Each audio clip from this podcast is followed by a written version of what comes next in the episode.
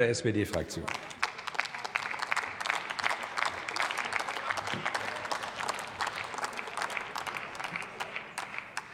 Sehr geehrter Herr Präsident, liebe Kolleginnen und Kollegen, liebe Interessierte!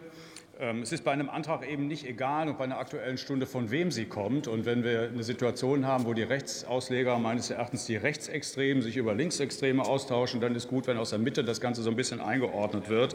Denn äh, wir haben ja sozusagen so ein Beispiel erlebt. Es ist schon irgendwie ein bisschen krass, wenn auch noch der Rechtsstaat in der Überschrift auftaucht und diejenigen, die eine große Belastung und ein Problem für den Rechtsstaat sind, sich ausgerechnet dazu äußern. Das muss ich schon sagen. Da gehört schon echt was zu. Aber wir wissen ja auch, Ihnen ist das ziemlich egal, was hier am Podium erzählt wird. Sie wollen viele Klicks erreichen. Das haben Sie vielleicht jetzt möglicherweise wieder hingekriegt. Herzlichen Glückwunsch.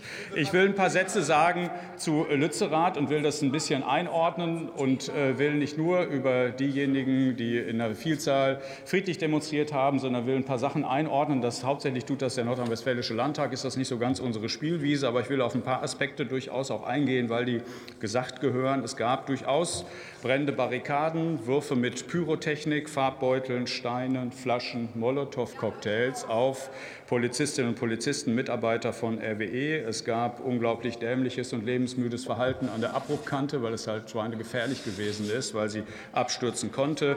Das Pferd einer Polizeireiterin wurde aufgehetzt, sie musste abspringen, äh, um sich äh, zu retten. Über 100 verletzte Polizisten, sehr strittige Zahlen, wie viele das auf der anderen Seite gewesen sind. Alles sind Menschen, deswegen wünsche ich von dieser Stelle allen gute und schnelle und vollständige Genesung.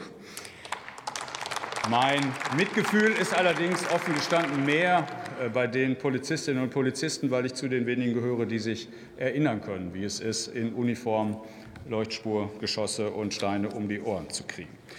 Nach all dem, was wir wissen, hat äh, die Polizei was den Einsatz angeht und was wir aus Nordrhein-Westfalen hören, ganz guten Einsatz gemacht. Wie das sich mit dem Innenminister verhält, wissen wir noch nicht. Da wird der Landtag, glaube ich, gut drauf gucken, weil wir wissen, dass der Innenminister derjenige ist, der mit dem Einsatz am Hambacher Forst den größten rechtswidrigen Polizeieinsatz der Geschichte des Landes zu verantworten hatte. Darauf darf man, glaube ich, noch mal hinweisen. Das sagt nicht nur ich, sondern das Verwaltungsgericht Köln.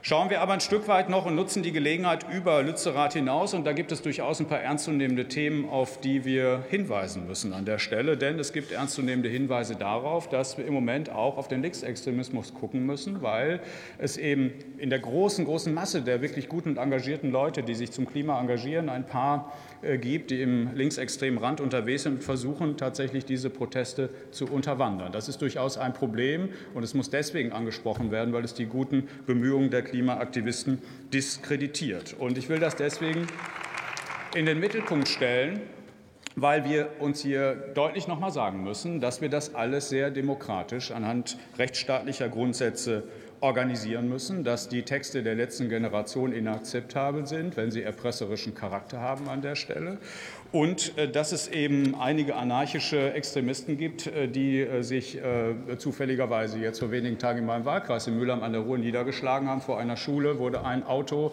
eines Bauunternehmens in Brand gesteckt mit Verweis einer anarchischen Gruppe auf Lützerath. Darüber hinaus Aufrufe zu Anschlägen gehen in die Breite dort. Und das ist ein Thema, was wir nicht einfach wegschweigen können, sondern was wir offensiv adressieren und diskutieren müssen, weil wir es gerade eben nicht den Rechtsauslegern hier überlassen dürfen, über extremistische, antidemokratische Bestrebungen hier zu diskutieren. Das tun wir ganz gelassen und sehr objektiv aus der Mitte des Parlaments. Dafür brauchen wir Sie nicht.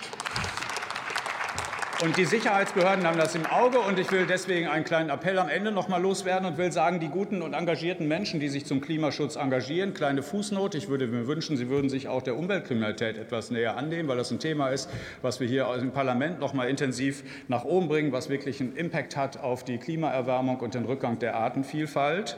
Ähm, und ich rate wirklich dazu, sich diesen äh, Gewalttätern und Verfassungsfeinden zu widersetzen und diese Unterwanderung gegenzutreten. Diskreditiert die gute Klimabewegung. Und ich schließe mit einem guten Satz von Udo Di Fabio, der äh, beim äh, Neujahrsempfang des Bundesjustizministers einen sehr klugen und weisen Satz gesagt hat, der trivial ist, aber sehr, sehr zutreffend ist. Wer Steine auf Polizistinnen und Polizisten wirft, der wirft sie auf die Demokratie und letztlich auf uns alle. Vielen Dank, Herr Kollege Fiedler. Als nächster hat das Wort der Kollege Wilfried